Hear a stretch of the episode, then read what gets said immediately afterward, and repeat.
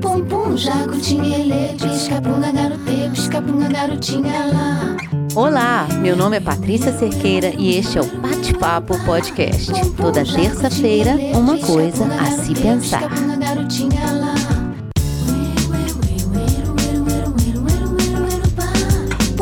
Jacutinha, ele, pisca-punga, garote, pisca-punga, garotinha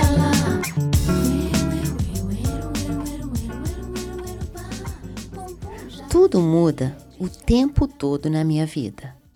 Apesar dos meus dias, na sua grande maioria, parecerem iguais. Sabe o que acontece?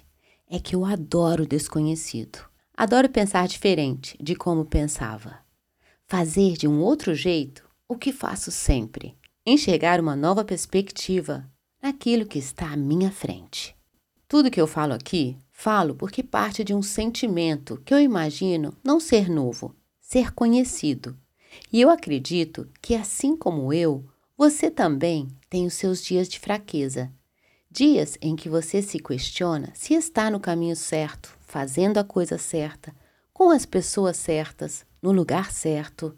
A resposta para estas perguntas, na maioria das vezes, não vem em palavras, vem do sentimento. Se sentir bem onde está é o sinal de que você está no lugar certo. Se sentir mal é o sinal do contrário. O sinal de que o lugar em que você se encontra não te faz bem. Fazer o que a gente faz bem feito até o fim é o sinal de que fazemos o melhor possível, o que é bastante coisa. Fazer o que a gente faz e gostar do que a gente faz é uma benção. Estar com pessoas que te fazem se sentir bem é o sinal de que as pessoas ao seu redor são as pessoas certas para se estar. Quanto ao caminho certo, seguir em frente é a única opção. Não há outro caminho. Ontem foi o meu aniversário e eu fiz 54 anos. E decidi que neste novo ciclo que começa, o meu termômetro será o sentimento. Não que tenha sido diferente anteriormente. Nunca fui de me delongar onde não me sinto confortável e nem de aceitar o inaceitável.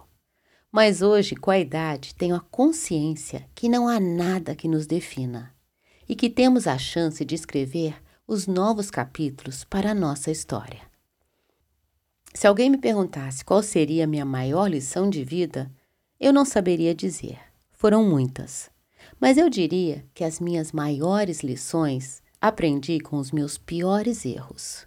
Ressignificar o erro é um grande consolo para mim e acredito que para todos nós, assim como ressignificar a dor.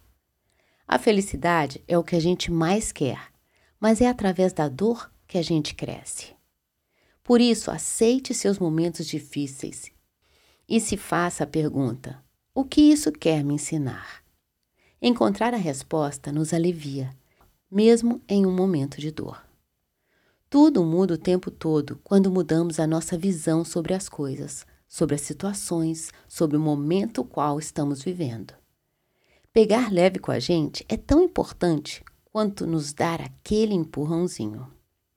Estamos o tempo todo entre um sentimento e outro, um pensamento e outro, e é preciso, no meio de tudo, decidir quais deles iremos alimentar. Uma sugestão: alimente-se do que te alimenta, não daquilo que te devora por dentro. Se quiser fazer algo pela sua felicidade, comece pelo seu pensamento. Não há como mudar as coisas, mas há como mudar a nossa visão sobre as coisas. Sempre no meu aniversário, eu olho para trás e vejo tudo que andei neste último ano. Olho para frente e vejo tudo que tenho para andar. O que sinto é coragem ao saber que venci tanta coisa, caí tantas vezes e levantei, Cometi tantos erros e aprendi. Mudei tanta coisa para melhor. Se tem uma coisa que nos acrescenta na vida, é a idade. Com a idade eu descobri que não há nada de errado em errar, mas em não aprender com o erro. Não há nada de errado em ser quem somos, mas em ser quem não somos. A vida é muito curta para fazer sempre do mesmo jeito o que a gente sempre faz. para pensar sempre as mesmas coisas que a gente pensa. O que sabemos é insignificante perante ao que não sabemos. E nada, nada é por acaso.